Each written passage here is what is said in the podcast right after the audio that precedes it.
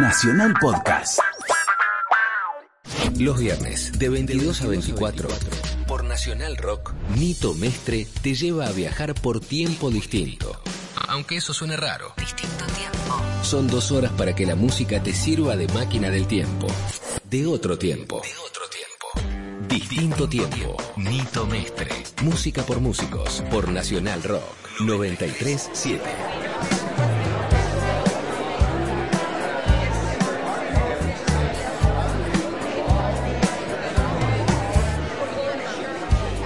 Bueno, tranquilo, que la fiesta fue el otro día, ¿no? ¿Cómo va? Pamela está revolucionado, todo acá hablando, toda la gente. Sí, bueno, viste, eso es lo que genera el cumpleaños de semejante artista, ¿no? Sí, el semejante artista es García, como yo le decía en el colegio, que no le decía Charly, sino decía García, vení para acá, esto, lo otro. Pues Charly le decía a todo el mundo en el colegio. Bueno, feliz cumpleaños nuevamente, Charly, en el programa de hoy de Distinto Tiempo, con este comienzo tan alborotado que tuvimos. Vamos a festejarle no solamente su cumpleaños, sino todo su carrera, el alcance que tuvo, sobre todo en el rock latinoamericano. Así que vamos a tener varias sorpresas y mensajes de gente que lo quiere y que se inspiró en su música y en su arte. Pero nadie lo quiere tanto como nosotros, como todos ustedes que nos están oyendo ahora. Exactamente. Así que bueno, ¿arrancamos con 2 clásicos? Dale, vamos a empezar con 2 clásicos. Y 2 clásicos que esta vez van a ser obviamente de Charly. ¿Y elegimos cuáles, Pam? Y yo diría que vayamos con Dinosaurios y Yendo de la Cama al Living.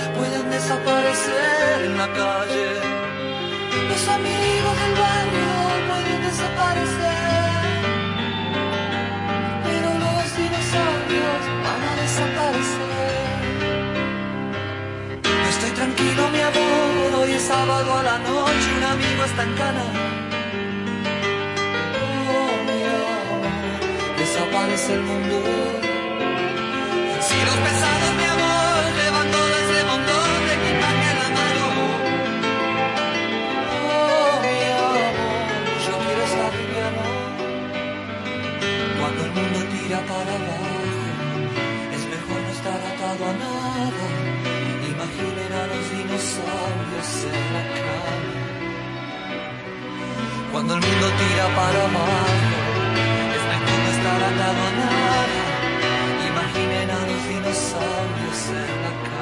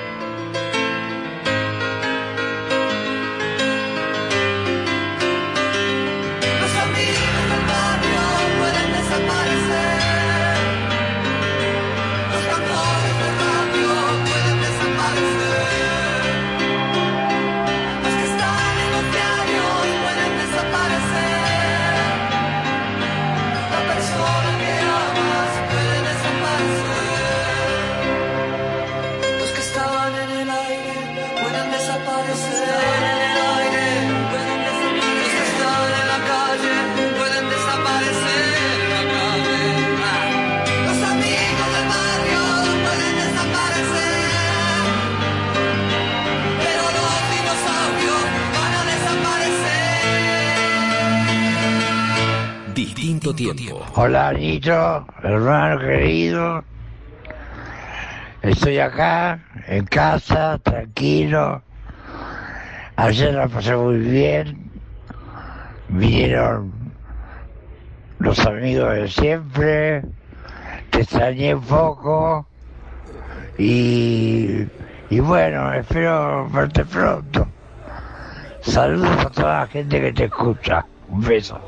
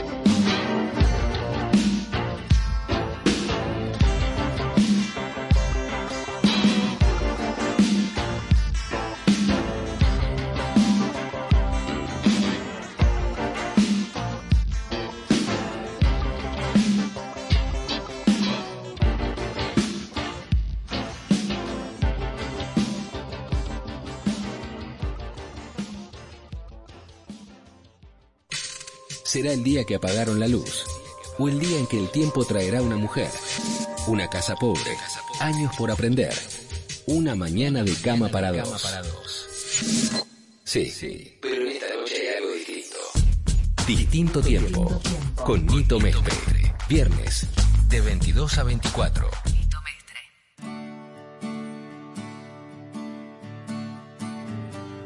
Bueno, como decíamos, este programa es especialmente dedicado a Charly García, que cumplió años el lunes, y él es en parte responsable de haber sembrado el rock nacional en América y en el mundo, ¿no? Porque yo lo conocí en Londres. Mirá vos, ¿sí? Sí, así fue. Llegó hasta Londres un amigo con un disco de Sui Generis en el año 73. Ah, y contame, porque había uno, ¿quién era? Un primo tuyo que se hacía pasar por...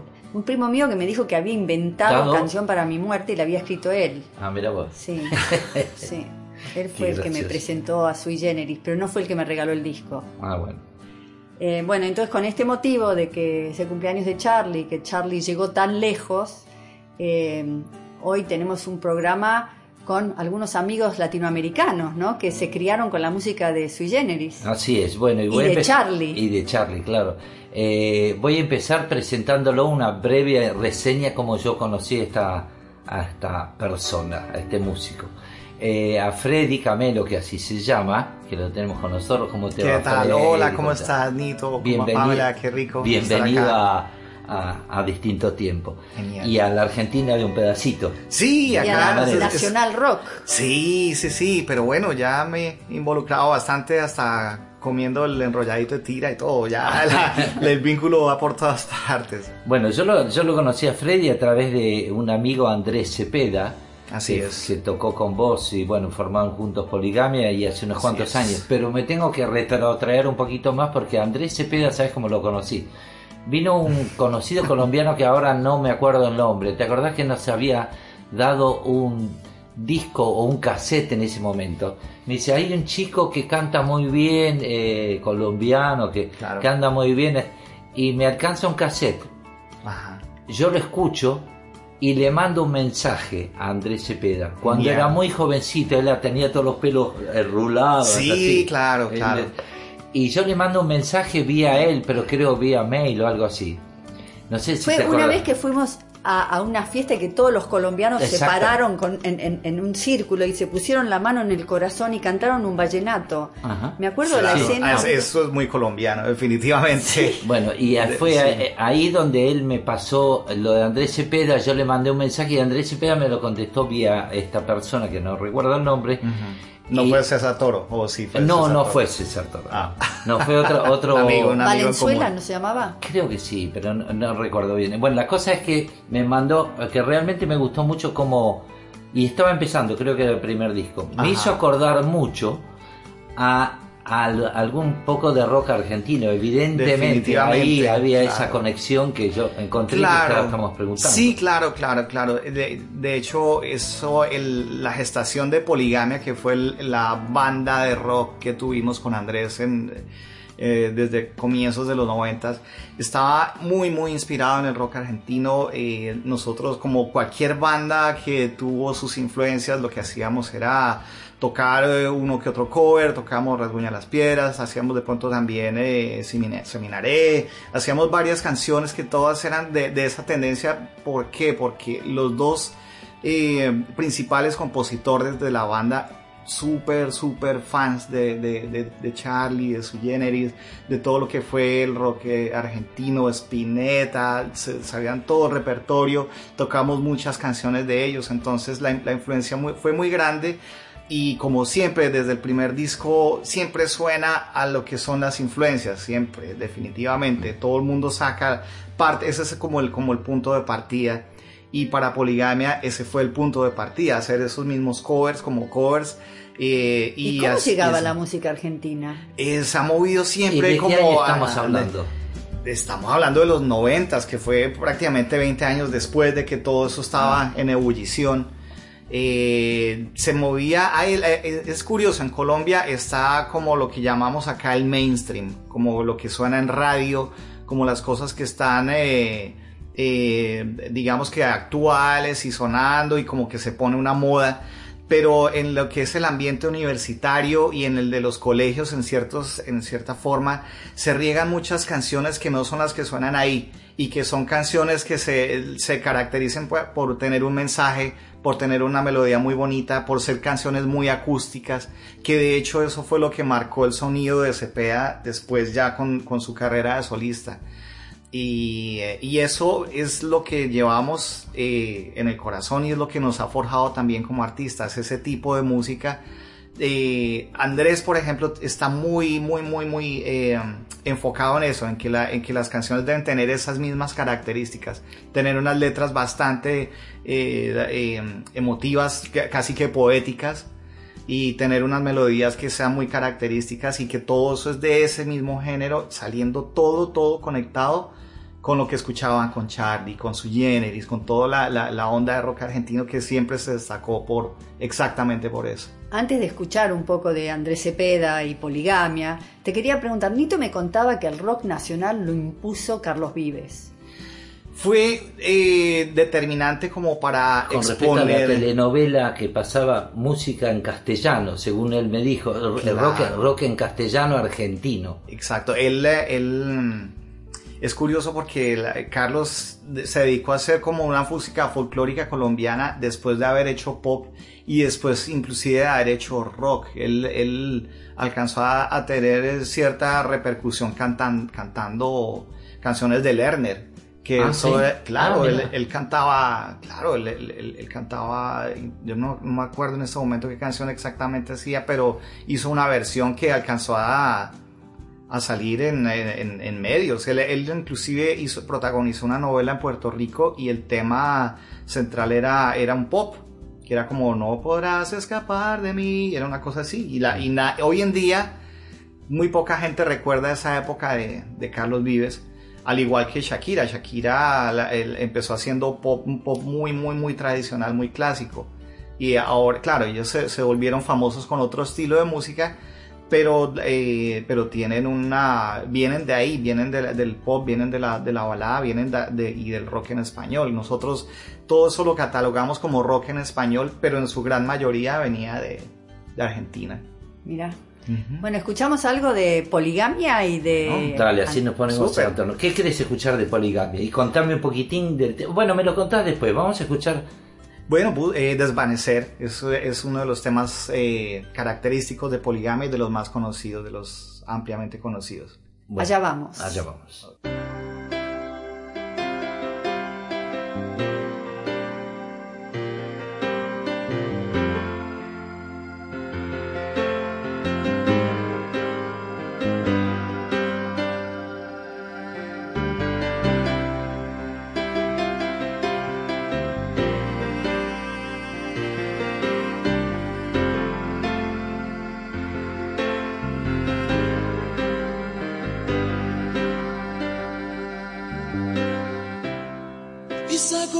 De donde no hay para hablarte de la forma en que yo más sé, sentados enfrente del piano.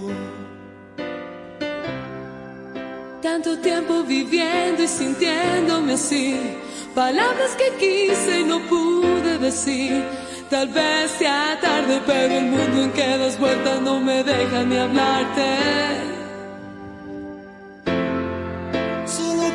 Mirarte reír, que seas feliz cuando estás junto a mí y tener un lugar en tu mente.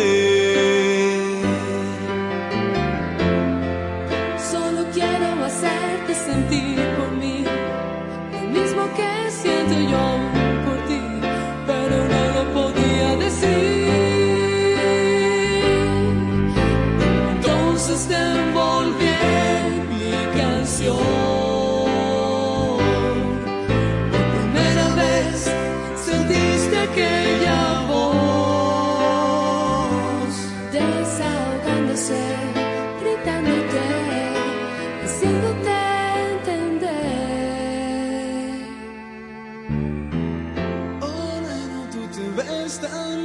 Que siento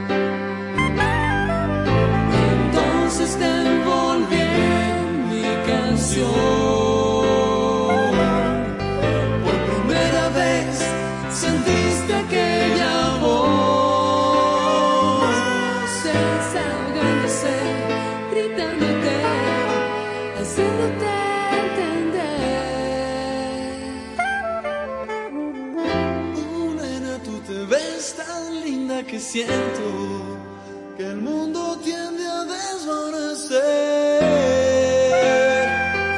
a desvanecer.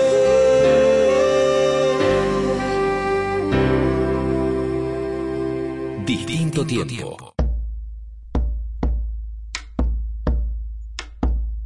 Me sacaste de la casa a romperme la voz. Ni siquiera me preguntas si estoy mal o si no.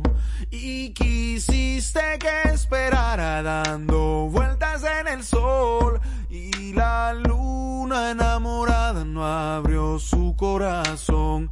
Me hiciste cortar el pelo cuando menos quería yo. Me sacaste de la casa a romperme la voz. Y tuve 2, tal vez 4 amigos que viajaron en un auto. Ella bailó mi amor. Y se fueron y dejaron el olor. Me sacaste de la casa a romperme la voz. Ni siquiera me preguntas si estoy mal o si no. Me hiciste cortar el pelo cuando menos quería yo.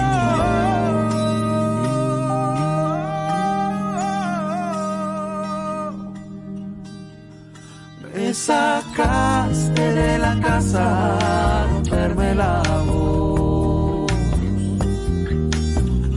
a romperme la voz, a romperme la voz, a romperme la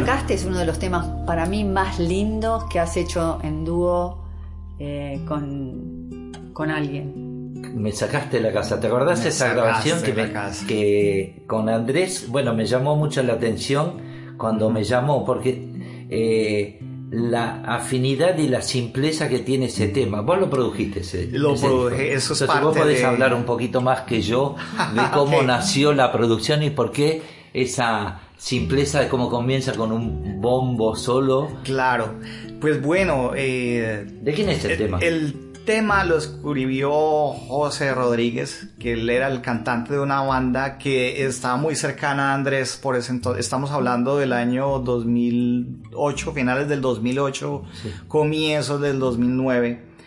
Él tenía una banda, José tenía una banda que se llamaba Calefón. Y era muy, muy afín al rock argentino, la forma, como él canta, el estilo, todo, inclusive el look. Él tenía el pelo largo, así, parecía sacado de otra época. Y ¿qué pasa? Que Andrés estaba muy cariñado con ellos y los estaba apoyando mucho porque se veía un poquito reflejado como en la época y en la música que ellos estaban haciendo, que tiene una influencia súper grande de Sui Generis, sobre todo. Entonces, prácticamente, digamos que ese era como un sueño para ellos, poder tener una canción que viniera de ellos, de José y de esta banda cercana a Nito, o sea, que Nito pudiera ser parte de esa canción. Entonces, todo se involucró. A Andrés se le ocurrió esta idea también de invitar a Nito a ser parte de esa canción. Y pues fue algo muy significativo para todos ellos por esta misma razón. La canción, claro, es muy orgánica, empieza con el bombo legüero y la cosa, porque para ponerla precisamente en ese ambiente como medio andino, como muy, muy nuestro, como muy, muy, muy suramericano, pues. Entonces, el arreglo inclusive tiene un instrumento muy típico colombiano que es el tiple. Que es un instrumento que tiene 4 órdenes de 3 cuerdas, o sea, tiene 12 cuerdas en total, pero están agrupadas, y es un instrumento que se puede usar melódicamente, pues como para tocar melodías, pero es muy característico de la zona andina colombiana. y todo hizo como encajó perfectamente dentro de esta obra, y la voz de Andrés y la de Nito, pues que juegan todo el tiempo con esta melodía. Y curiosamente para nosotros suena muy, muy, muy a eso, a lo que es la música argentina, y obviamente es como un testimonio de esa admiración que sentimos todos por esa clase de música, pues. Vos produjiste ese álbum día tras día con el tema día tras día, ¿de quién es? Esa es una canción. Un Grammy, sí, no, ese álbum estuvo nominado en 3 categorías diferentes. Fue nominado álbum del año, producción también, o sea, estuve nominado personalmente por eso, y no recuerdo la otra categoría, pero fue un álbum muy importante para la carrera de Andrés, porque él venía de cantar muchísimo bolero y a hacer algunas cosas tropicales, y quería reencontrarse un poco con sus raíces. También por eso la justificación para Mesa Jacaste de la Casa, para estar ahí, porque fue una reconexión con lo que Andrés traía dentro a nivel artístico, también proyectando una imagen diferente. Me acuerdo que ese fue como un punto decisivo en la carrera de Andrés. Y la canción Día Tras Día llegó por una colaboración que hemos tenido tradicional con Jorge Luis Piloto, que es un compositor, sí, claro, impresionante, con el que tengo una gran amistad, y hemos seguido trabajando a pesar de los años y de no estar en ese proyecto con Andrés, pero él aportó esa canción. Es una colaboración también con Joel Enríquez, y es curioso porque la canción llegó casi como un bolero. O sea, cuando me llegó a mí como productor, me llegó un demo que era con guitarrita de nylon y una cosa así como muy, muy tradicional, y se hizo un giro interesante hacia el pop rock que le casó como anillo al dedo a la canción. Fue importante porque esa clase de sonido pues vino a marcar lo que ha sido el sonido de Andrés desde esa época hasta hoy, hasta el día de hoy.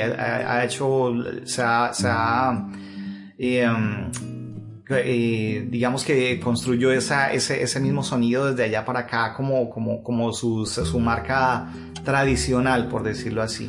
O sea, a él le mandaron un bolero porque estaba suponiendo que venía cantando boleros. Eso le pasaba mucho. Sí, me imagino, ¿qué es lo que te pasa? Claro. Estás haciendo temas tranquilos y te mandan temas tranquilos. Claro. Vos querés hacer un álbum en una de esas que es más fuerte, y vos tenés que trasladar ese tema, claro, a algo bueno, distinto.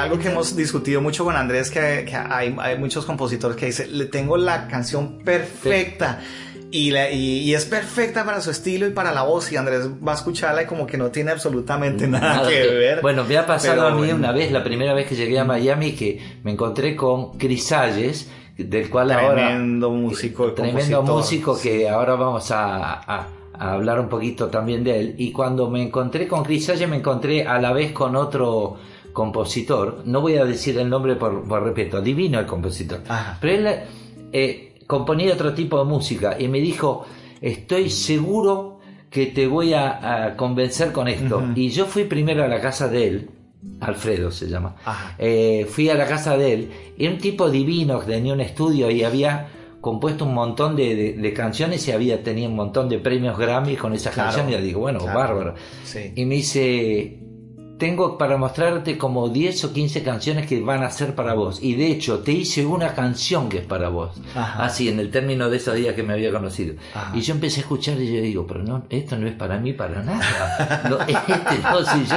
Y la canción que hablaba de mí, hablaba tanto de mí, que era, le digo, es súper ego eso, yo no soy así.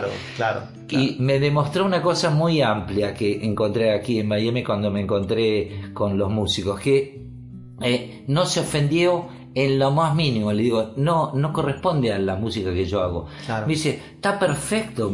Lo bueno, claro, que es no perder el tiempo, cosa que me lo dijeron también después Cris Salles, Pablo Manavello, Iker Gastaminza, que también lo vamos a tener. Iker, sí, todos lo vamos a nombrar. Pero estamos hablando de Cris Salles. ¿Vos trabajaste con Cris alguna vez? No directamente.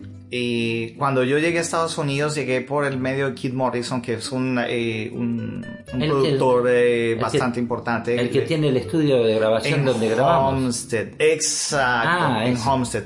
Bueno, él fue como parte de los que expuso mi venida a Estados Unidos para trabajar y esto.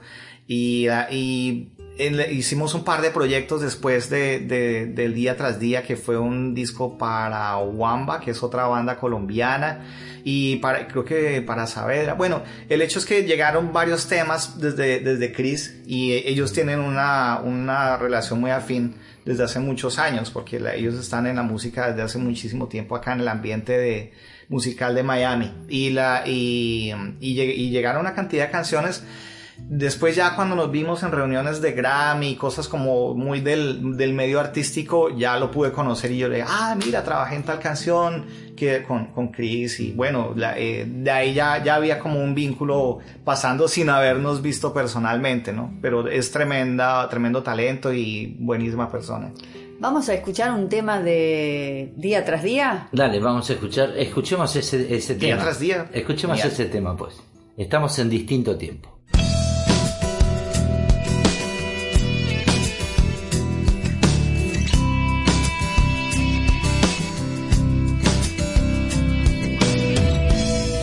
Una flor dura un verano son 3 meses, 12 meses tiene un año, puede un año ser tan breve como es breve el diccionario para definir quién eres.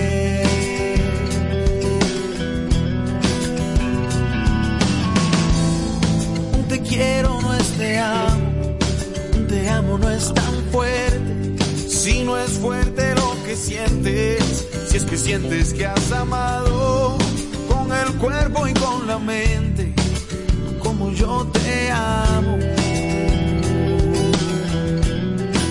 Salir al mundo es como caminar en medio de una guerra, pero a tu lado todo es más seguro porque encuentro paz.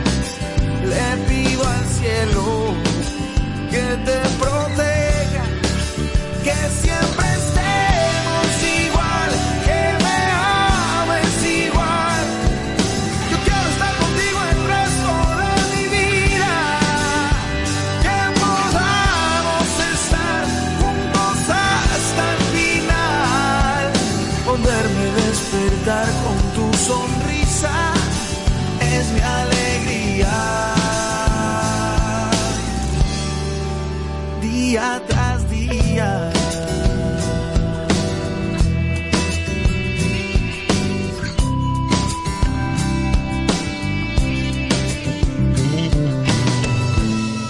No hay dolor que sea eterno, no es eterno un hasta luego es un regreso, no hay regreso sin encuentro, y un encuentro es lo más bello, cuando estamos cuerpo a cuerpo. Salir al mundo es como caminar en medio de una guerra, pero a tu lado todo es más seguro porque encuentro paz. Le pido al cielo que te proteja, que siempre estemos igual, que me ames igual.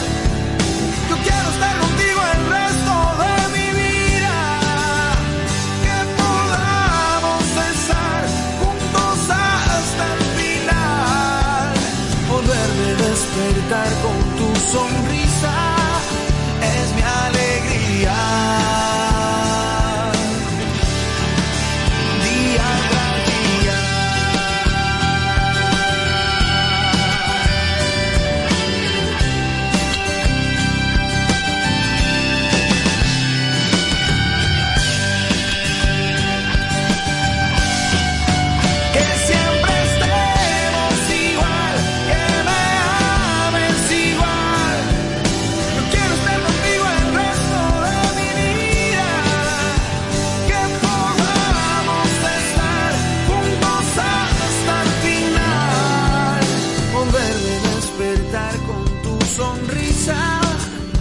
Mi alegría, día tras día.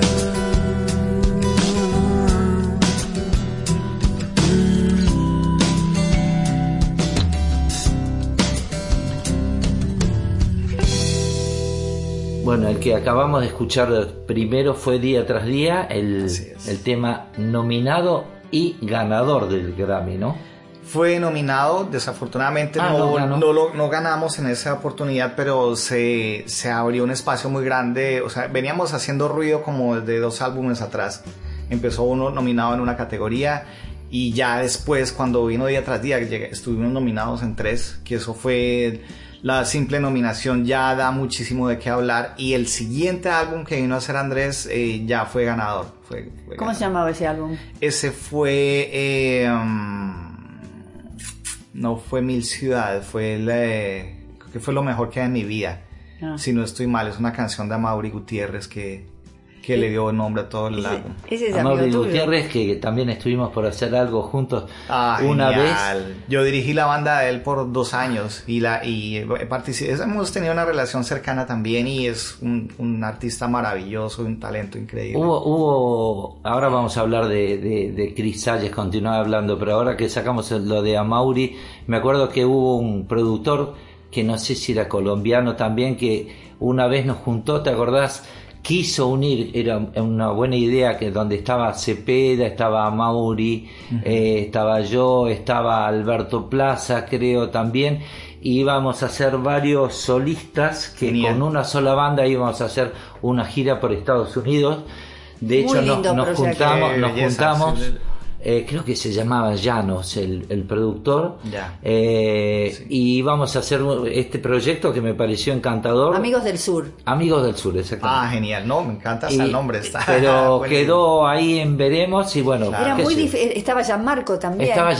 Era muy difícil juntarlos a todos, ¿viste? Claro, los tiempos de todos. Alguien también de Ecuador. Y alguien de Venezuela también. Sí, así que bueno, era nutrido, pero... Claro. Como siempre nos vamos por las ramas, como bien salió en el título de la nota del otro día del periódico este. Bueno, pero volviendo al segundo tema. El segundo tema es El Fin del Mundo, que es un tema que compuse con Cris Salles. Así es. Y continúa la historia, porque cuando había llegado a Miami y me encontré con este Alfredo... Uh-huh. Que me mostró como 15 temas y no encajó ninguno, y me había compuesto también ese tema en particular para mí. Al día siguiente me encuentro con Cris Salles en la oficina de Warner Chappell, donde él venía, me acuerdo, de arreglar un barco, estaban pintando un barco, y llega a la oficina Cris y dice, no, porque vengo de pintar. Y yo digo, ¿pero qué tiene que ver un tipo que viene de pintar un barco con que estamos hablando de que yo estoy buscando temas para componer para el futuro? Dijo, y dice, no, le estamos haciendo un favor a un amigo. Y entonces yo lo que hago es, soy compositor y me he criado con Sui Generis. Lo primero que me dijo, yo tengo memoria de todos los temas de Sui, o sea, ese es el alcance que también tuvo Sui Generis. Y Charly García en Chile, ¿no? Claro, no, nosotros, bueno, los ensayos, es que estábamos todos muy pequeñitos con Poligamia, y lo que hacíamos era rasguñar las piedras, tocábamos todas estas canciones que nos marcaron una cantidad, y nos marcó inclusive un camino a seguir, porque realmente el pop y el rock que hace Andrés hoy en día... tiene ese sello tradicionalmente durante toda su carrera. Eso se repite también en Bolivia, y Adrián Barrenechea también. Pero me dejas terminar, bueno. Me estás contando lo de Cris Salles. Bueno, Cris Salles, en cuanto lo conozco a Cris, él sí agarra la vertiente, y yo digo, este tipo sí escuchó realmente mucho lo de Sui y mi carrera solista, evidentemente, porque... Al día siguiente hicimos un brainstorming donde empezamos a anotar cosas para hacer un tema, y ahí salió un tema que él sí me hizo a mí, que estaba en el álbum que después grabamos con Pablo Manavello y Iker Gastaminza. Para los que no conocen, Cris Salles es un compositor que ha trabajado con una enorme cantidad de músicos. Claro, él es chileno, pero se radicó en Estados Unidos hace como 30 y pico de años. Y el disco este, Mestre Punto, lo grabamos con Pablo Manavello, que fue el director, productor artístico del disco, junto con Iker Gastaminza. Ambos dos son venezolanos.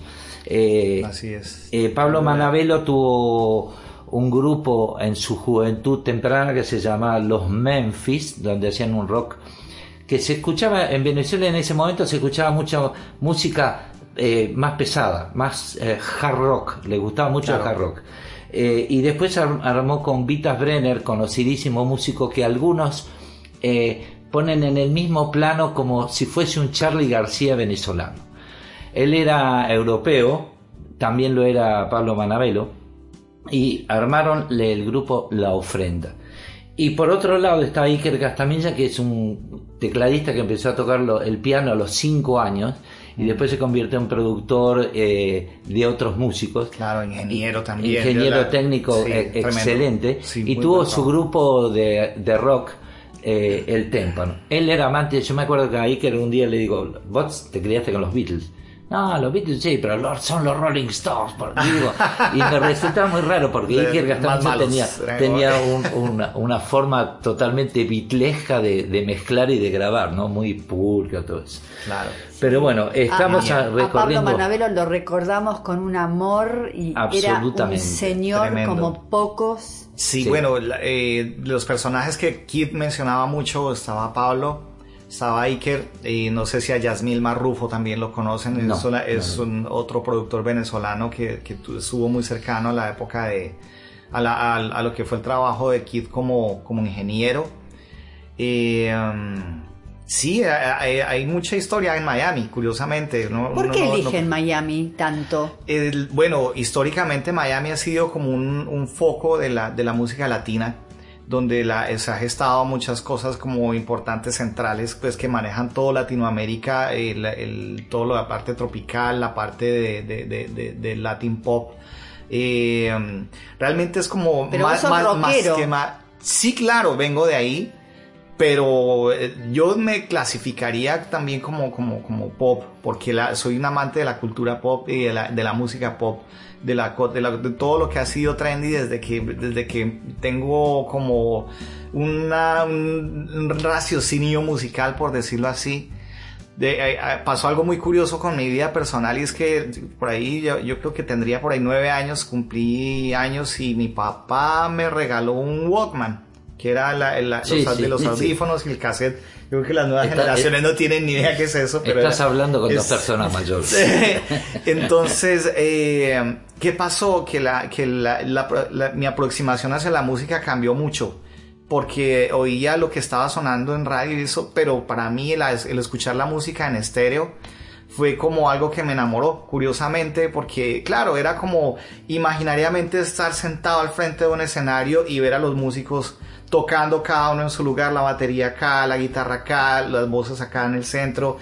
Todo eso me hizo enamorar de todo el concepto, de lo que es la música, de la música que estaba sonando en ese momento, digamos que estaba de moda, lo que era Michael Jackson, de Billy Joel, como muchas cosas del pop. Pero al mismo tiempo me hizo interesar como de dónde venía todo eso, la vertiente americana. Y por otro lado, o sea, es muy curioso porque claro, estaba la radio poniéndome todas estas cosas, y por el otro lado estaba mis amigos escuchando un poco de Silvio Rodríguez, escuchando Sui Generis, escuchando a Fito, escuchando todas estas vertientes de Spinetta. Entonces era como tener las dos caras de una moneda, ¿no? De un lado muy, digamos, exuberante musicalmente, con arreglos imponentes y sonidos impresionantes, y por el otro lado la belleza de la canción pura, pura, pura, con un mensaje, con un texto, con una melodía muy que tocaba demasiado a las personas, y de una manera mucho más íntima, no tan masiva. Era una cosa muy directa y un mensaje muy claro para mí y para la gente de nuestra generación. Igual Miami es una plaza difícil para el rock. ¿Lo viste a Charly cuando vino a tocar acá? No, ¿qué pasó? Cuéntame. No, pregunto si fuiste al show para que me eligieras un tema de Charly. No, pero yo cantado, pero me dio la palabra justa, dijo, de mi generación. Entonces ahora vamos a escuchar dos temas que influenciaron en Charly. Y uno de ellos es Mi Generación. Mi Generación. De The Who, que el otro día tuvo el placer enorme, yo posté la foto en Facebook de que estaba con Pete Townshend, porque sé que después de John Lennon, Charly al que más quería conocer era Pete Townshend, porque claro, desde romper la guitarra, que le salió de ahí, claro, hasta la forma de componer y ciertas letras que fueron inspiradas en la carrera solista salieron de The Who. Claro. Entonces, bueno, y Poligamia tuvo Mi Generación. También hubo, claro, una canción que fue muy exitosa. Así que bueno, vamos a escuchar ahora de The Who, Mi Generación, y vamos a escuchar otro grupo que también influenció muchísimo en Charly, que fue The Beach Boys, y de ellos God Only Knows. Estamos en Distinto Tiempo con Freddy Camelo disfrutando y seguimos pues, gracias.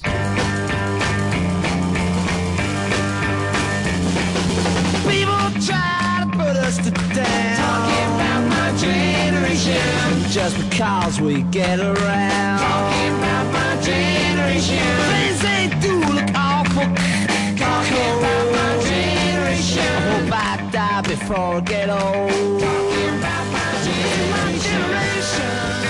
This is my generation, baby. Why don't you all fade away? Don't try and dig what we all say. Sensation. I'm just talking about my generation. My generation. This is my generation,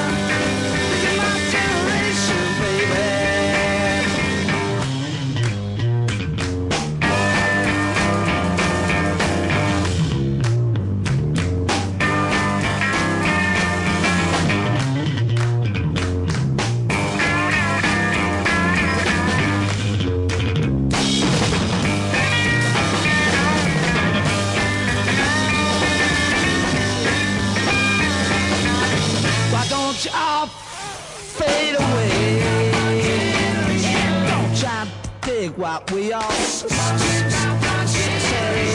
I'm trying to cause a big sensation. Just talking about my generation. This is my generation. This is my generation, baby. My generation. My generation. People try to down. Talking about my generation. Just because we get around. Talking about my generation. Things they do look awful. Talking about my generation. I hope I die before I get old.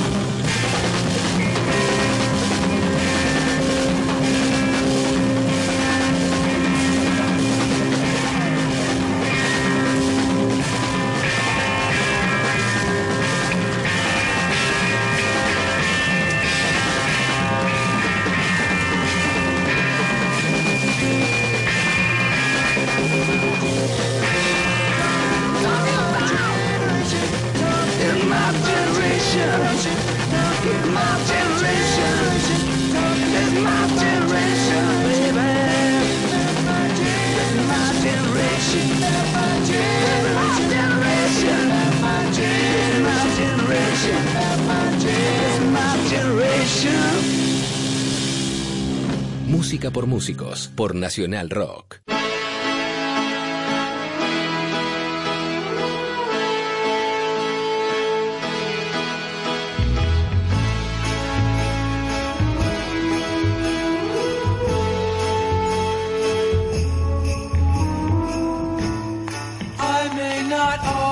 Love you, but long as there are stars above you, you never need to doubt it. I'll make you so sure about it. God only knows what I'd be without you. If you should ever leave me, well, life will still go on, believe me. The world could show nothing to me, so what good would living do me? God only knows what I'd be with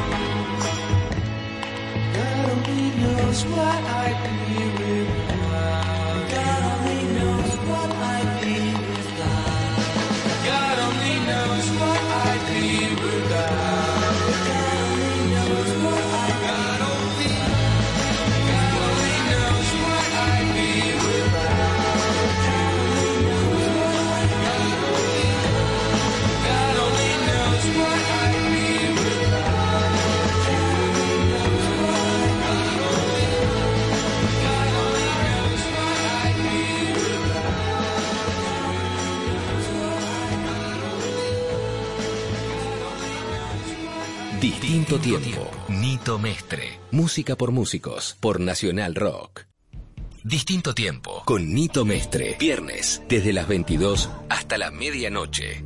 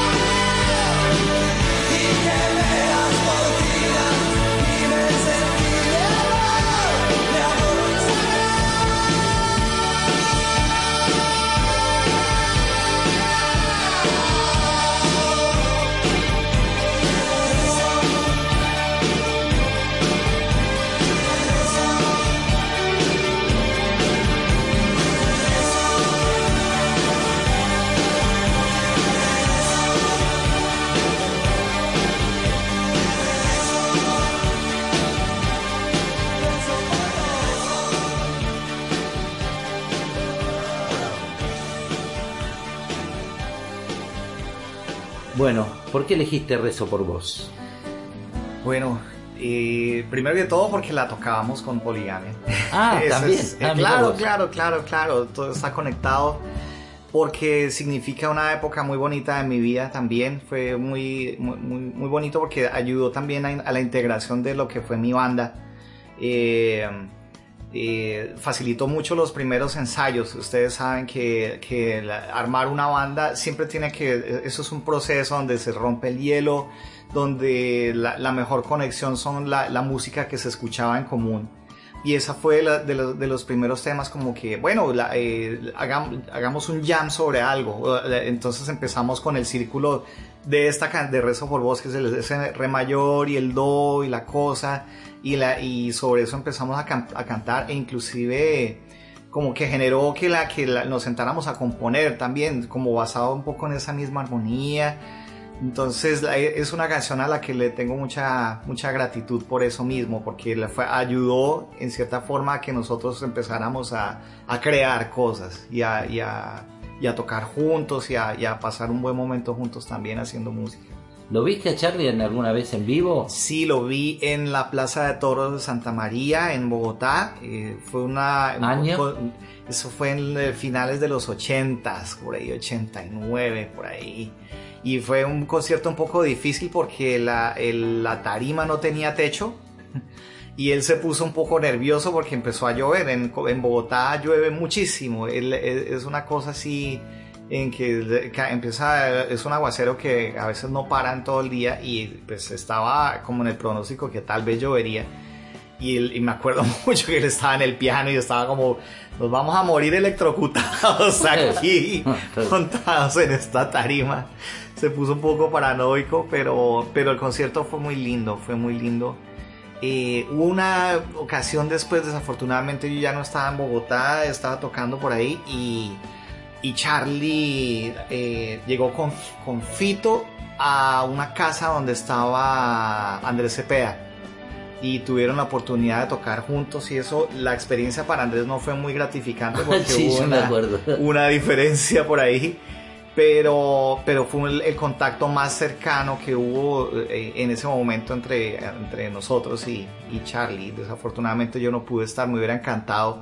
Tengo entendido que Andrés llevó su propio teclado. Había un lugar, eso es curioso, que se me estaba pasando ese detalle, que era un lugar como de amigos cercanos a Poligamia, donde hacíamos reuniones los viernes sagradamente, y era donde más tocábamos rock argentino, curiosamente.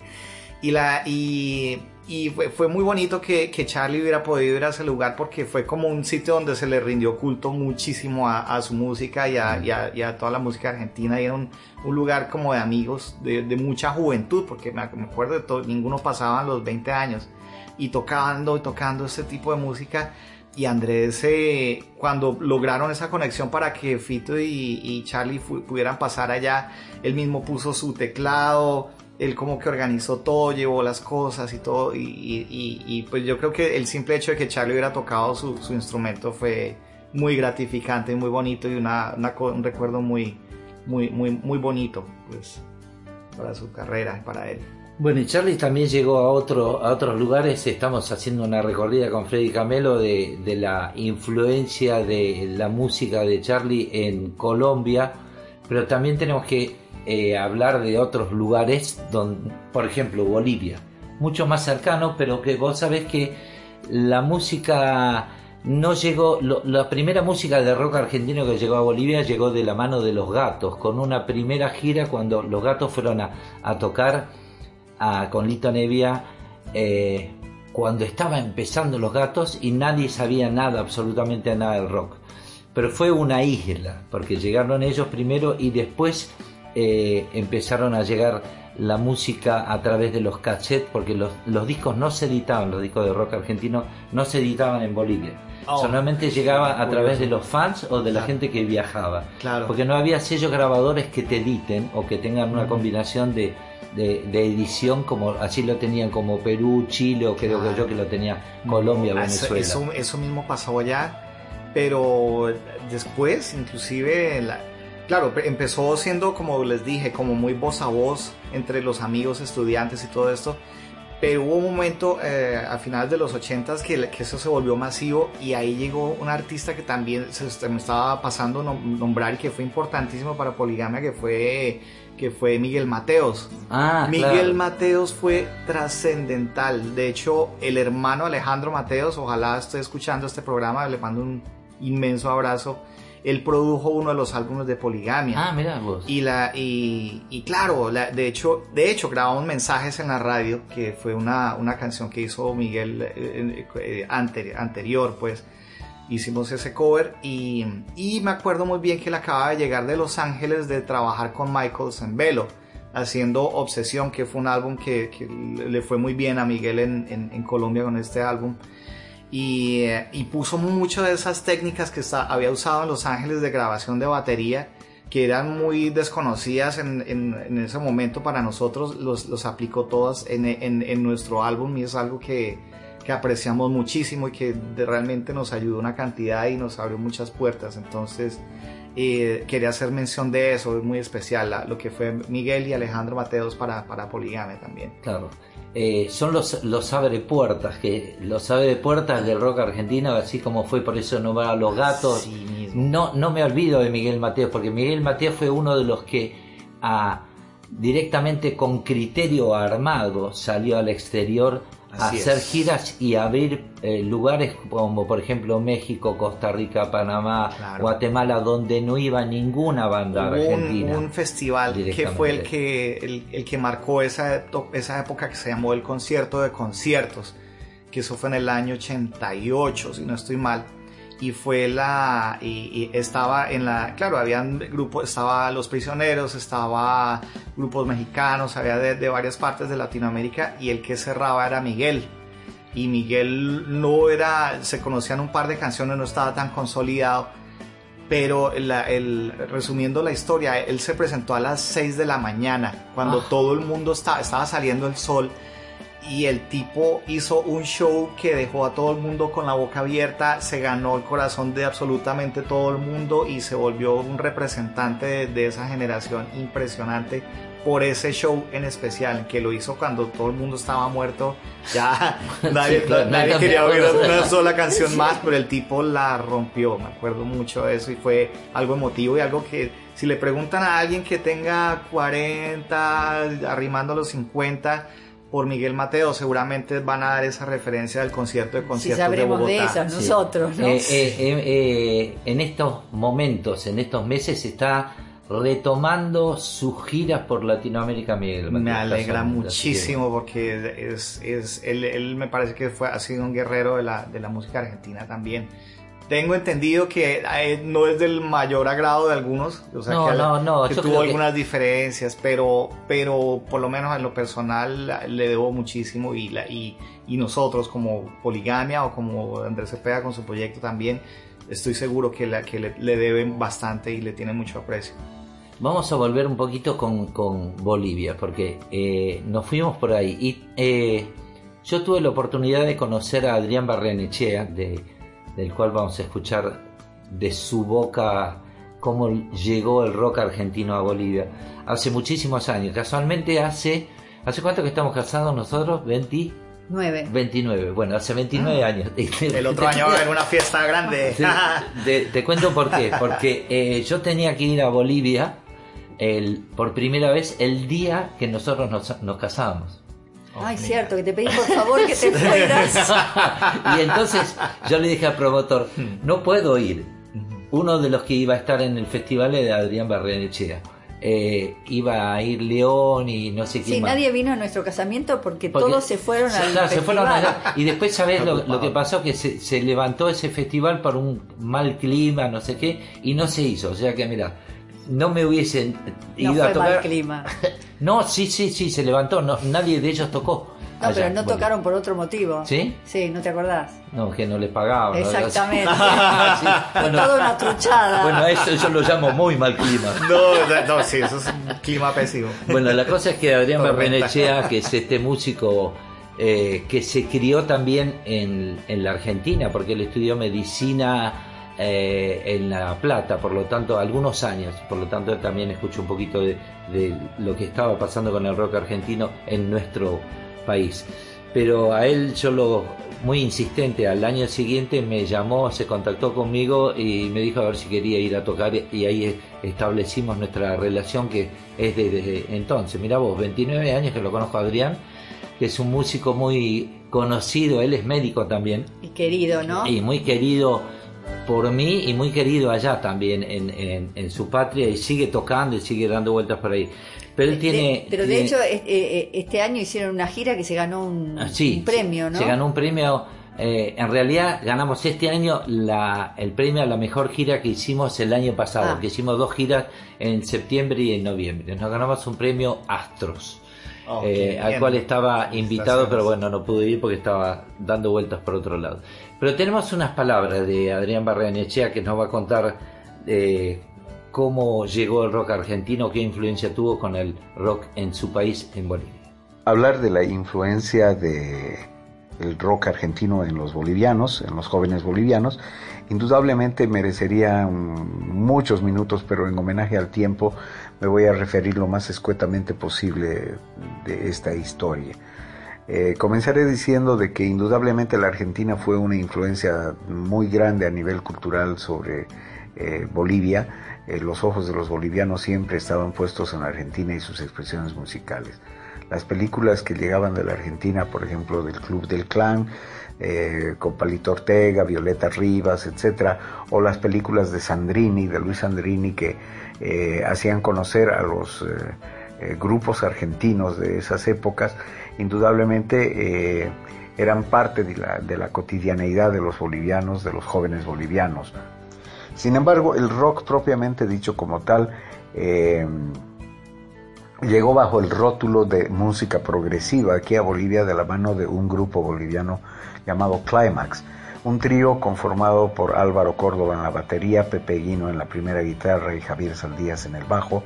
Estos tres jóvenes bolivianos llegan de los Estados Unidos con una propuesta nueva, podríamos decir. Por primera vez en Bolivia se escucha la música de Jimi Hendrix, de Cream, de Deep Purple, de Led Zeppelin, Doors, etcétera, y bueno, revolucionan tremendamente, especialmente por los adminículos técnicos que traen estos músicos, como por ejemplo el pedal wah-wah o ese distorsionador crudo llamado Faxton, que distorsionaba la guitarra. Entonces la música cambia completamente el sentir de los jóvenes, el gusto de los jóvenes, que se sumergen en ese tipo de expresiones musicales, de música fuerte, de la música progresiva. Sin embargo, no habían expresiones en castellano con esa característica musical, valga la redundancia. Entonces, aquí, sin temor a equivocarme, te podría mencionar de que Los Gatos juegan un rol fundamental, es el punto de partida, porque se escucha con el rock de La Mujer Perdida, con La Balsa, etcétera, una propuesta interesantísima por parte de Lito Nebbia, de Alfredo Toth, de Oscar Moro, etcétera, y que calan también en el inconsciente colectivo de los jóvenes bolivianos que degustan de esa música. Posteriormente a Los Gatos, casi inmediatamente, Luis Alberto Spinetta juega un rol importantísimo a través de Almendra, y bueno, se conoce a Vox Day, obviamente se conoce a la música de Papo, con Papo's Blues, Aquelarre, etc. Y Sui Generis indudablemente ya es el que atornilla poderosamente, digamos, podríamos decir, la música del rock argentino en la influencia del joven boliviano, porque estábamos viviendo prácticamente etapas muy parecidas históricamente. Vivíamos dictaduras donde habían muchos abusos, especialmente a los jóvenes, de manera que el referente importante ahí es Sui Generis, y Sui Generis es capaz de trascender muchas generaciones en Bolivia. Por mi parte, yo cuando había regresado de la Argentina, porque inicié mis estudios de medicina en la Universidad Nacional de La Plata, yo regresé con mucho material, podríamos decir, en castellano de los grupos argentinos, y e inicié en la ciudad de Sucre, que es la capital de Bolivia, la capital histórica de Bolivia, inicié un programa llamado Metamorfosis, que conducía juntamente con un descendiente de alemanes llamado Holger Schutt, al que le decíamos Piti, y empezamos a promover en gran medida, digamos, todas las expresiones del rock argentino. Y bueno, los seguidores fueron muchos, pero lo más interesante del caso, que todo disco argentino que llegaba congregaba a los chicos en las casas, se sentaban a escuchar los grupos argentinos, y las propuestas son innumerables.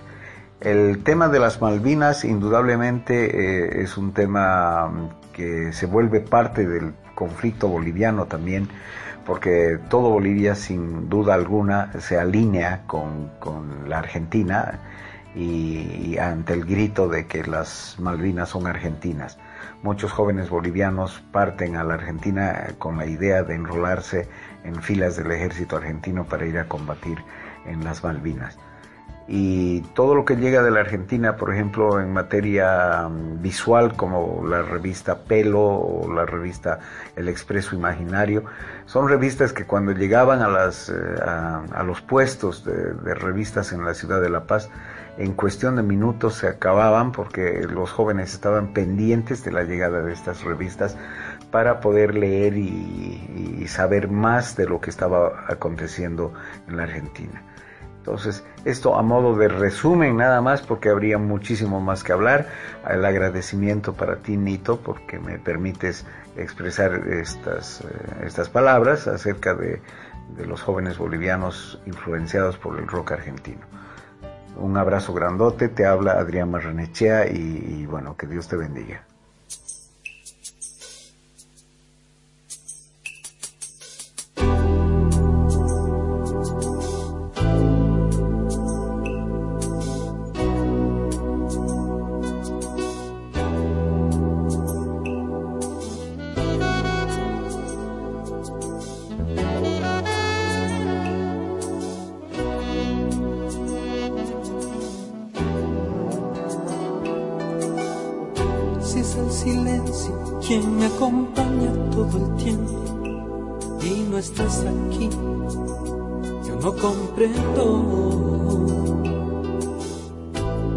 Porque me pides que te olvide, pues bien yo te lo diré.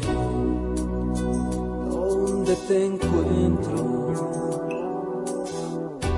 En tus fotos, en mi taza de café, en mi guitarra, en mis ojos, cuando miro el espejo,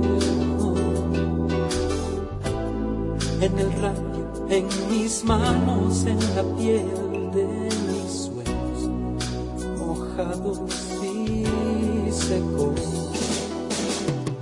Y cuando quiero yo salir afuera, lejos, lejos, lejos de tu recuerdo, y te encuentro con el sol, con la luna, y son los míos.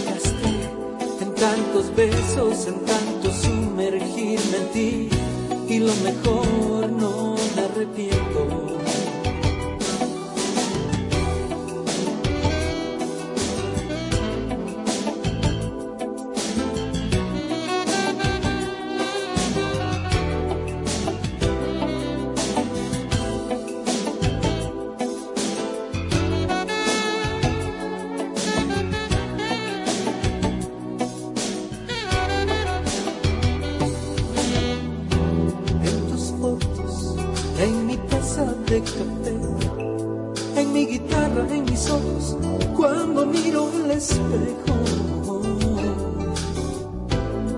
En el radio, en mis manos, en la piel de mis sueños, mojados y secos. Y no puedo escapar de ti y de Rogelio tanto amor, hoy lo confieso.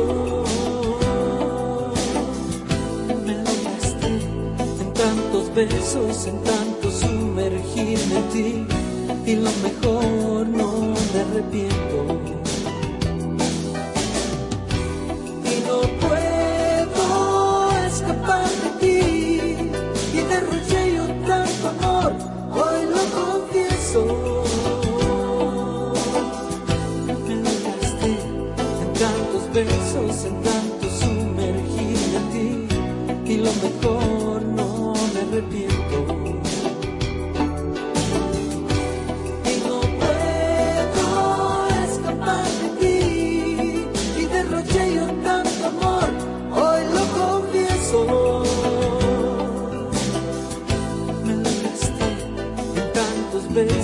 en tanto sumergirme en ti, y lo mejor no me arrepiento, no me arrepiento.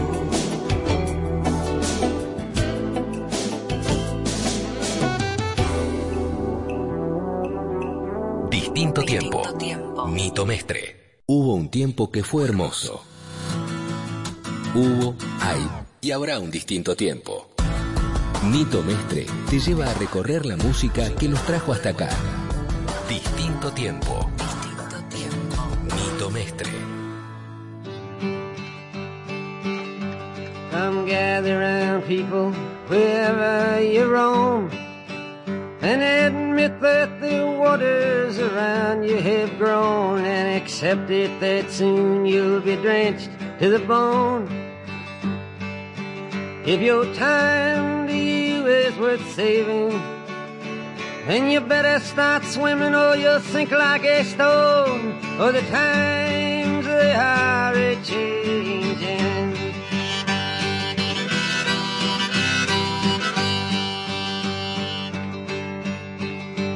Some writers and critics who prophesize with your pen, and keep your eyes wide, the chance won't come again. And don't speak too soon, for the wheel's still in spin. And there's no telling who that it's naming. Was the loser now will be later to win. For the times, they are a-changin'.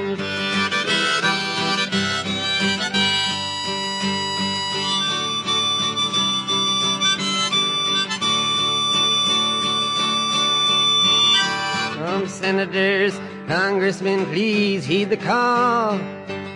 Don't stand in the doorway, don't block up the hall, for he that gets hurt will be he who has stalled. The battle outside raging will soon shake your windows and rattle your walls, for the times, they are a-changin'.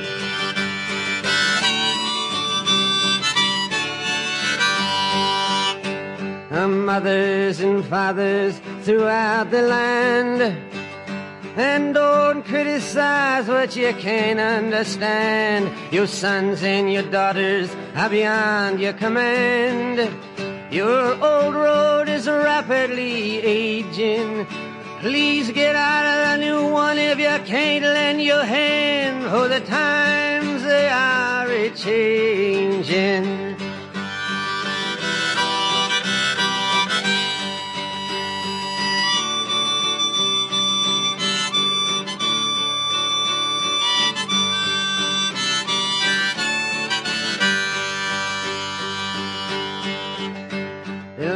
It is drawn, the curse it is cast. The slow one now will later be fast, as the present now will later be past. The order is rapidly fading, And the first one now will later be last, for the times they are a-changing.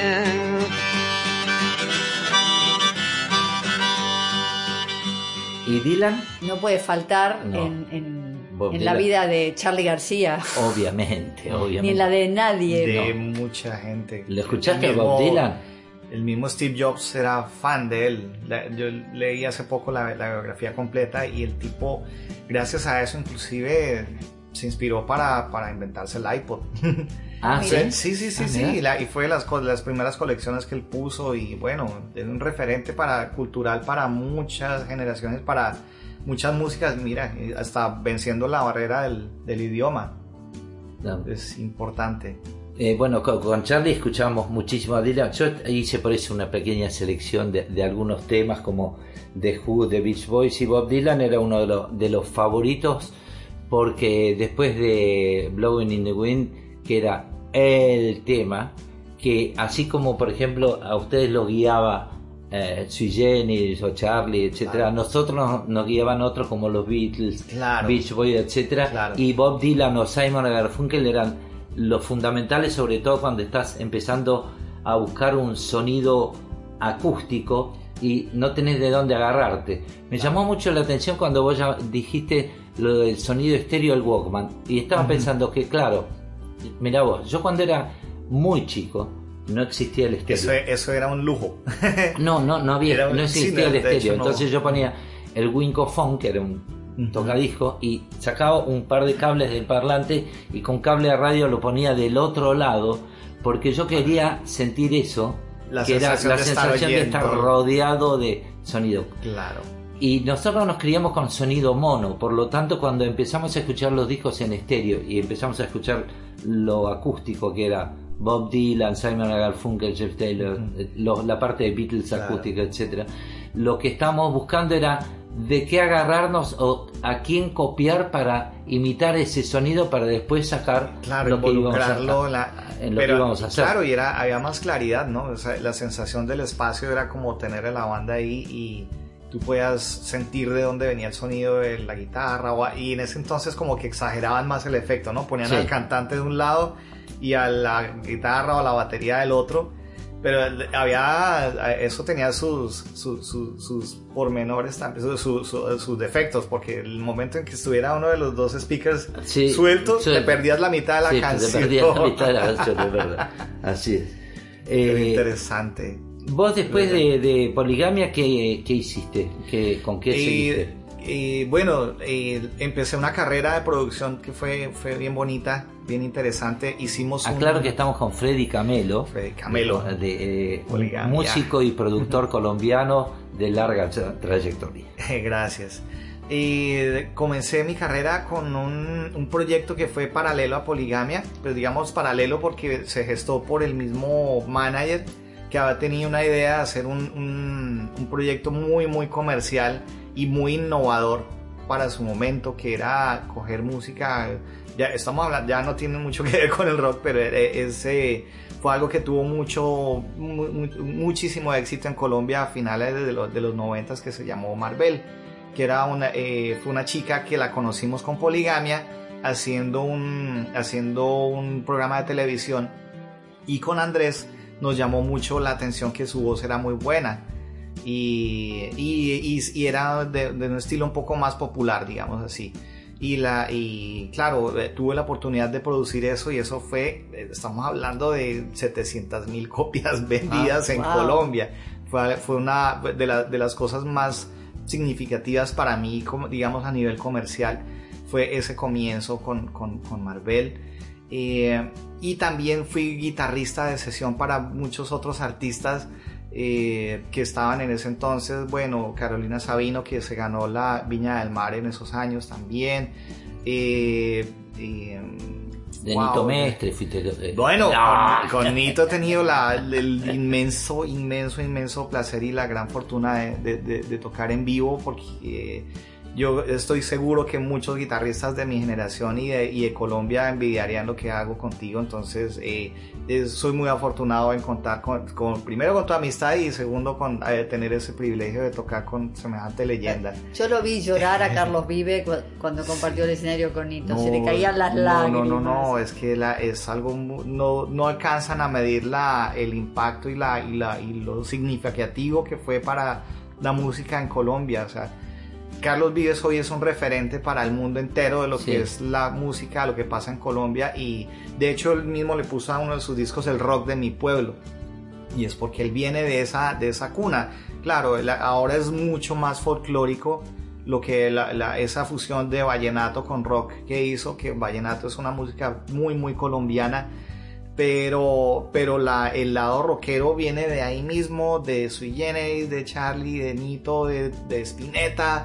Tú lo coges a él en cualquier momento, cántame tal canción, y el loco se echa de Spinetta, le encanta, y bueno, todo lo que ha pasado con el rock argentino. Él es como de los principales testigos de lo que fue ese fenómeno en Colombia, de lo que significó y la influencia tan profunda que tenemos de Argentina. Una preguntita, vos siempre hablaste de Colombia y estás hablando de los grupos de Bogotá.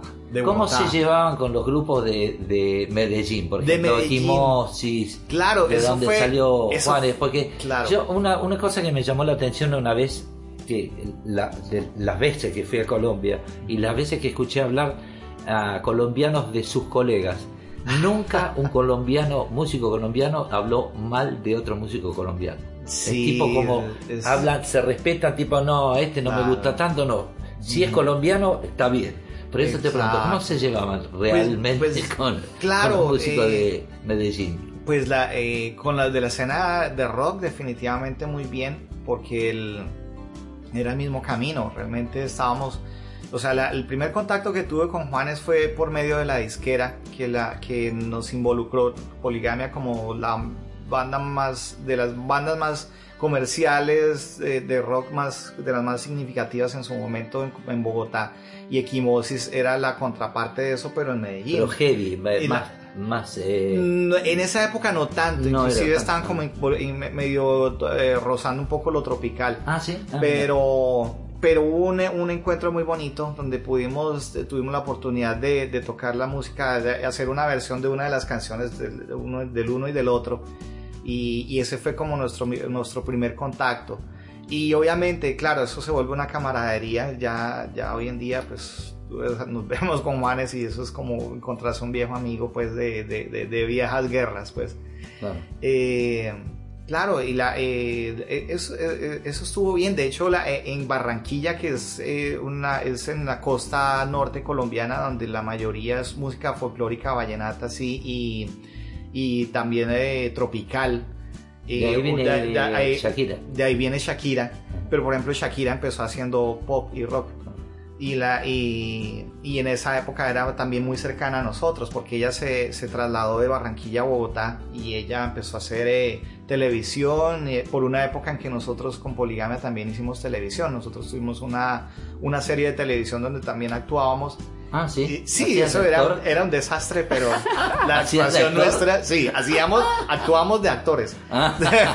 Bueno, pero como Diego Torres. Claro. No, pero bueno, la parte positiva de eso es que que ayudó muchísimo, porque la imagen, una imagen también hace que sea todo mucho más popular, y la televisión es muy buena haciendo ese trabajo de popularizar las cosas, y pues Poligamia se expandió mucho. Por eso la serie se llamaba Mi Generación, por eso lo puse ahorita en el tema. Y la canción era el tema de la serie también, que hablaba un poco de la vida de una banda de rock. Bueno, los chicos del Golden Rocket, claro, era más o menos eso. Claro, exactamente. Eso fue lo que nos tocó. Y por esa misma época Shakira también estaba involucrada, protagonizando una novela. Y de hecho Shakira empezó a salir con el bajista de Poligamia por esa misma época. Ah, mira vos. Y compartíamos mucho. Shakira. Una vez Shakira le quería dar una serenata a Gordillo, que era el bajista, y me llamó para que la acompañara un par de canciones y listo, vamos a darle la sorpresa. Nos metimos en un closet a esperar a que el tipo entrara. Pues el closet se ha atorado y los tuvieron que sacar. Estábamos muertos de la risa. No, qué sorpresa ni qué sorpresa. Estábamos los dos forcejeando para poder salir con guitarra y todo, porque estábamos allá.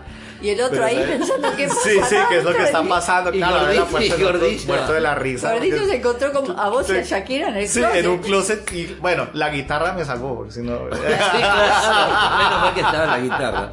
Pero bueno, a ese nivel era la cercanía con ella en ese momento. Vos antes estabas hablando de Alejandro Lerner. Sí. Y a Alejandro Lerner le pasó como al revés, ¿no? Él tuvo la dicha de tocar con una banda impresionante como la de Carlos Santana, claro, que además le tocó un tema a Santana. Claro. Genial. Y acá nos va a contar él mismo, Alejandro, nos va a contar de qué se trató, cómo fue todo ese gran referente también. La historia de mi canción con Carlos y luego las giras con Carlos, que han sido mágicas, extraordinarias, por Estados Unidos, Centroamérica, Argentina, empiezan hace mucho tiempo atrás, yo componiendo con distintos songwriters de Europa, en este caso un chico de Alemania y otro de Bélgica, compusimos una canción a la cual yo le tenía que poner letra.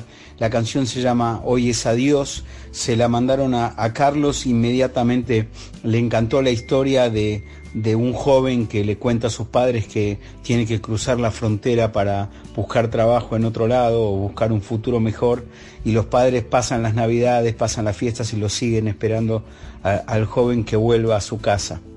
Es una historia que se parece mucho a la vida de todos nosotros que hemos dejado nuestros hogares y nuestros territorios para ir a buscar sueños a otro lado. Yo justo estaba pasando mucho tiempo en Los Ángeles, donde vivo también. Le mandaron la canción el día 10 de septiembre, un día antes del fatídico 11 de septiembre, me lo encuentro, me llama a Carlos que me quiere hablar conmigo en el Staples Center, en una fiesta que hacían los Grammys. Ahí tengo una foto maravillosa con él y me dice, ¿cuándo te vienes de gira conmigo? Mi respuesta fue, capitán, cuando usted quiera, yo voy a estar ahí. Así que finalmente la canción que se llama Hoy es Adiós forma parte del disco Shaman, yo soy el intérprete. El demo se grabó en un estudio chiquitito, casi te diría que el booth donde estaba el micrófono era no más grande que un ropero. La voz y todos los adlibs, las partes mías solistas que se hicieron como demo son las que finalmente quedaron en el disco. Así que la verdad que fue increíble que yo haya tenido esa oportunidad y esa experiencia, y luego estar de gira con Carlos y toda su banda, esa liga, ¿no? Jugar en esa liga por un tiempo, subirme al micro a charlar con él.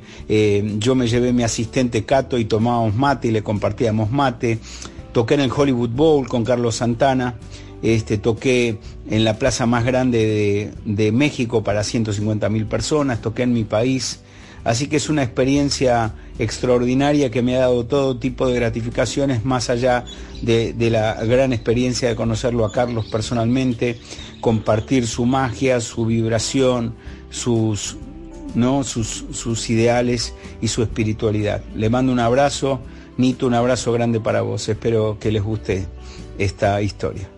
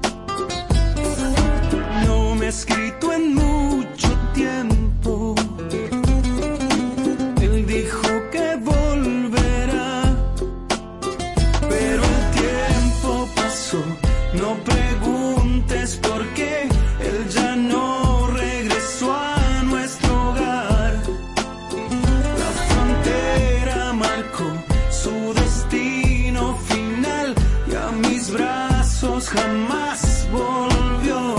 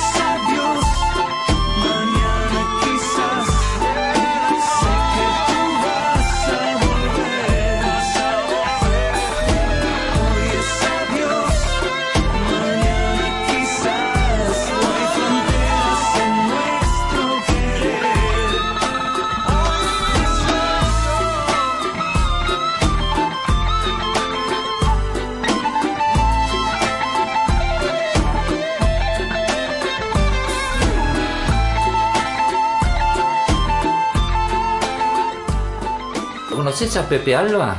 Tuve la fortuna de conocerlo más o menos por la misma época en que nos conocimos tú y yo, ¿sí? Que fue el 2008, 2009. Él estuvo radicado en Miami un tiempo y también lo mismo, tratando de armar algo de movimiento acá nocturno en la movida de Miami. Miami, como hablamos hace un tiempo, era...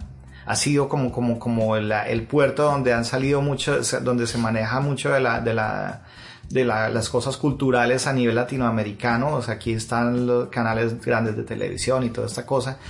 Pero la vida nocturna acá tiene otro cuento muy diferente, pues es muy de DJ, es muy es un poquito más superficial. Entonces... si la gente no va a los shows, ¿no? Es muy raro, claro. Reacciona muy distinto a lo que es, por ejemplo, en Bogotá, la vida nocturna, donde tú encuentras muchos bares o muchas bandas en vivo. Acá eso no es tan común. Pasaba más en Fort Lauderdale antes. Así mismo es. Tocaban en vivo. Así mismo. Bueno, volviendo a Kit Morrison, él me contaba que antes del Mariel la vida nocturna acá era muy amplia y muy variada, y había mucho músico en vivo tocando, pero pues desde los 80s para acá, con la entrada del DJ y toda esta cosa que pasó, cambió una cantidad. Pero volviendo a Pepe. Se estaba armando como ese convito con Cepeda. Con Cepeda estamos viviendo acá en Miami también. Entonces Cepeda se presentaba en un bar que se llamaba Yajé. Entonces ahí iba Pepe, venía todos los que estuvieran por allá a la mano o de paso por acá. Entonces Pepe se presentaba en otro lado, nos íbamos todos para allá a verlo, como tratando de fomentar eso, ¿no? Una vida nocturna interesante donde se escuchara buena música en español. Estaba Tobacco Road también, Tobacco en esa Road, que lo cerraron. El Van Dyke también, que también lo cerraron. Fue una época interesante y que estábamos muchos artistas latinos acá mismo como tomando Miami como una nueva casa. Entonces, bueno, Inés Gaviria, me acuerdo también de verla por acá mucho. Entonces ahí fue que tuve la oportunidad de conocer a Pepe. ¿Pero tocaron juntos alguna vez? Pero muy informal, yo creo que en la casa por allá de un amigo peruano donde estábamos viviendo, pero lo vimos así en el combo, pues, como lo llamamos en Colombia, de amigos. Pues. Nito siempre se ríe, pero la versión más linda de Canción para mi muerte que yo escuché es Pepe con la guitarra y un cubano tocando la trompeta. La trompeta. Increíble. No sabes qué linda. La versión tropical de Canción. Pero no era tropical, era como más caribeña con la trompeta. No era caribeño, era parecía un jazz pero del mejor, es más. El otro día le dije a Gillespie que por qué no se junta con Pepe Alba y hacen una versión de Canción para mi muerte. Estaría bueno. Sí, porque Pepe viene. Sí.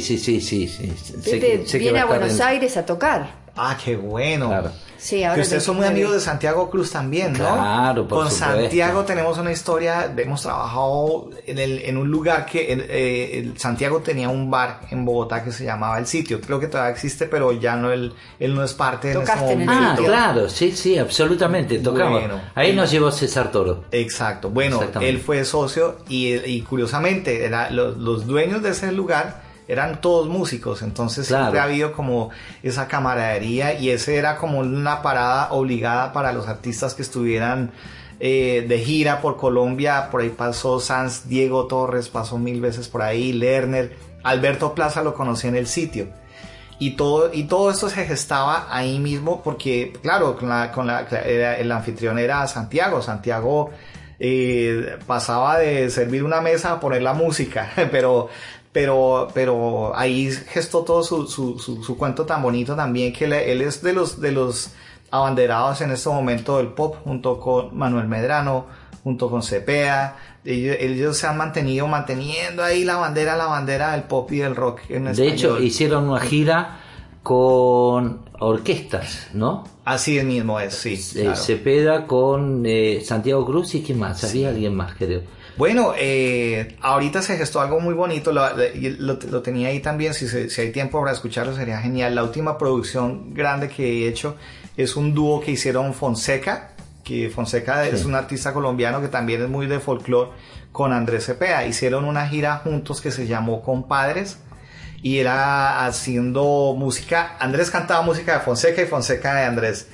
Y esa gira la redondearon, hicieron como un testimonio musical que fue producir una canción que se llama Mejor que a ti me va, y esa ha sido producida por mí, y entonces ha sido como una vinculación de dos artistas muy grandes colombianos.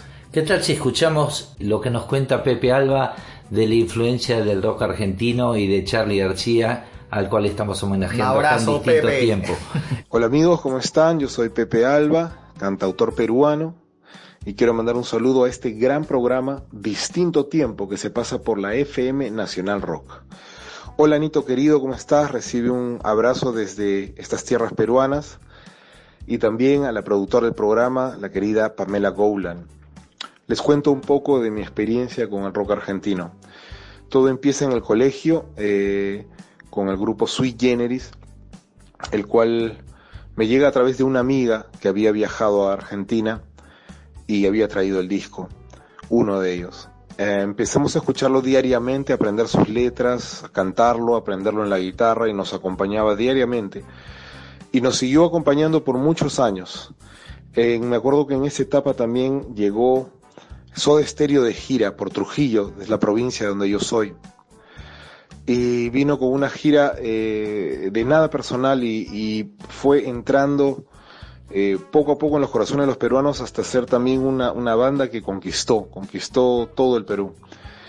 En esa etapa ya se escuchaba a Charly García como solista, y empezamos a indagar, por ejemplo, con Serú Girán.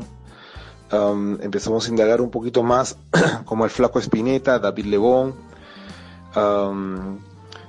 y bueno, los grupos como Virus y Abuelos de la Nada, que ya se imponían en Latinoamérica. Nosotros hemos sido amantes y hasta el momento del rock argentino. También tuve la suerte de poder conocer a algunos de sus integrantes en discos que he trabajado. Tuve un disco con la Warner Music, que nos fuimos a México a lanzar en el año 2000, y conocí al Negro García López, quien fue mi guitarrista por muchos años. Salió en algunos de mis videoclips también, que ustedes pueden buscar en YouTube. En ese disco también participó como bajista el querido Guille Badalá, y también como productor musical está Didi Goodman y Pablo de la Loza. Tras estas experiencias he tenido la dicha de seguir compartiendo escenarios y conociendo gente muy muy talentosa, gracias al rock argentino, que me ha llevado de la mano en estos caminos. Uno de ellos fue conocerte a ti, Nito, y que tener el honor y la dicha de que me puedas llevar por primera vez a la Argentina a presentarme con el querido Badía en su programa Séptima Noche. Fue una experiencia hermosa, inolvidable, a la cual te tengo muy agradecida por siempre.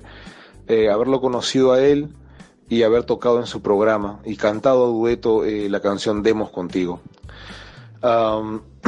Bueno, como para darles las novedades de ahora, estoy lanzando un nuevo disco que sería el séptimo de mi carrera. Se llama Distinto Viaje, y estoy a vísperas de viajar a Buenos Aires, porque este miércoles 29 de noviembre, hago un showcase presentando las canciones del disco en el Teatro Monteviejo del Abasto. La dirección es La Valle 3177, Buenos Aires. Las entradas ya están a la venta en tuentrada.com, www.tuentrada.com. También queremos regalar unas 4 entradas gratis para los radio oyentes de Distinto Tiempo, así es que Nito ya les explicará cómo se las van a ganar llamando por teléfono. Quiero mandar un abrazo fraternal a todos ustedes y decirles que su servidor Pepe Alba va a cantarles allá y vamos a conocernos personalmente. Ojalá podamos estar en el programa pronto, y les mando un saludo fraternal. Gracias, Nito, gracias, Pamela, y cuídense mucho, nos veremos pronto. Saludos y buena vida. Hasta luego. Demos más, no midas lo que ofreces. Demos sin el susto de que pierdes. Demos importancia a lo que menos aparente ser diamante. Demos manto al que debemos. Demos manto al que debemos. Demos amor. Demos amor. Tengo una canción que se me entrega. Tengo una canción que es compañera. Es una canción que me alimenta. Tengo trigo y tengo huerta. Tengo todo como tema. Tengo una canción que no se marcha, dando canto y calma cuando avanza. Tengo más canciones que no importan, que si existen o se botan cuando toco esta madera. Cuando toco esta madera. Demos amor. Demos amor, demos amor,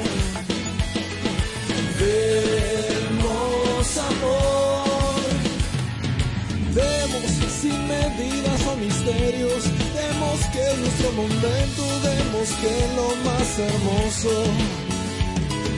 Demos como igual lo merecemos. Demos que no queda tiempo. Demos que no es peligroso. Demos que no es peligroso. Demos amor. Demos amor. Demos amor. Demos amor. Demos, demos todo lo que podemos. Demos, demos lo que prometemos. Demos. Demos manto al que debemos, demos, demos paz y la tenemos. Demos a los que no quiero, demos que esto vino de ellos. Demos al que le hace falta, demos que no se nos gasta. Demos sombra si calienta, demos al que se lamenta. Demos al que nos admira, demos gracias a la vida. Demos amor, amor, amor. Demos amor. Demos. Bueno, estuvimos escuchando a Pepe Alba, que nos está visitando, y le recuerdo esto: el 29 de noviembre está tocando Pepe Alba, que viene de Perú a presentarse en la Argentina, en Montevideo. Estamos con su nuevo álbum Distinto Viaje, se llama. Distinto Viaje, un lugar nuevo en la misma situación.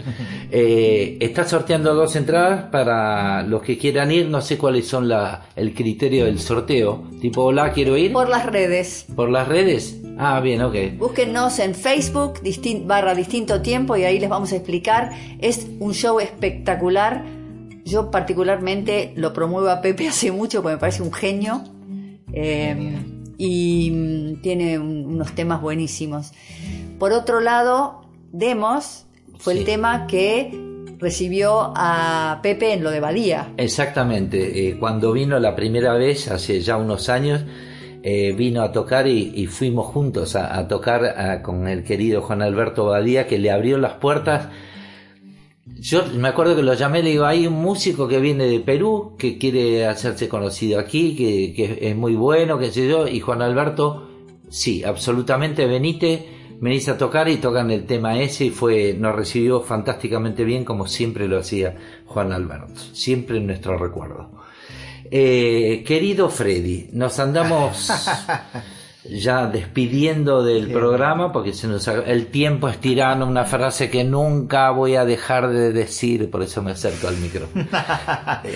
No, muchísimas gracias, Nito, muchísimas gracias, Pamela. No habíamos hablado desde el cumpleaños de Ringo, que que hicimos eso tan bonito, como de los mensajes desde los diferentes lugares del mundo, que fue muy, muy emotivo. Muchas gracias, Pamela, por la invitación. Nito, increíble. Una charla entre amigos, ¿no? Definitivamente. Esa es nuestra onda. Genial. Bueno, y nos vamos a despedir de este programa con este tema, con Demos, y por supuesto con un tema de Charly García, que es el convidado de hoy, de su festejo de los años 66. Yo le iba a hacer un chiste, 666. Podría ser. Es un demonín. No era un demonio. Le metemos un 6 más. Bueno, no es ningún demonín. No. Y nos mandó aquel mensaje cariñoso que pusimos al principio del programa, que le manda un saludo muy, muy grato a todos los oyentes nuestros. Así que gracias, Charly, por todo. Gracias, algún día, Freddy, lo vamos a tener de invitado. Sí, lo vamos a tener. El año que viene lo vamos a tener. Les comento que vamos a seguir el año que viene, estando en el programa a partir de febrero. Bien. Bueno, nos despedimos como siempre. Nos vemos el viernes que viene en otro programa de Distinto Tiempo. Que suenen con los angelitos. Y nos vamos con la mejor versión del himno nacional, la de Charly García.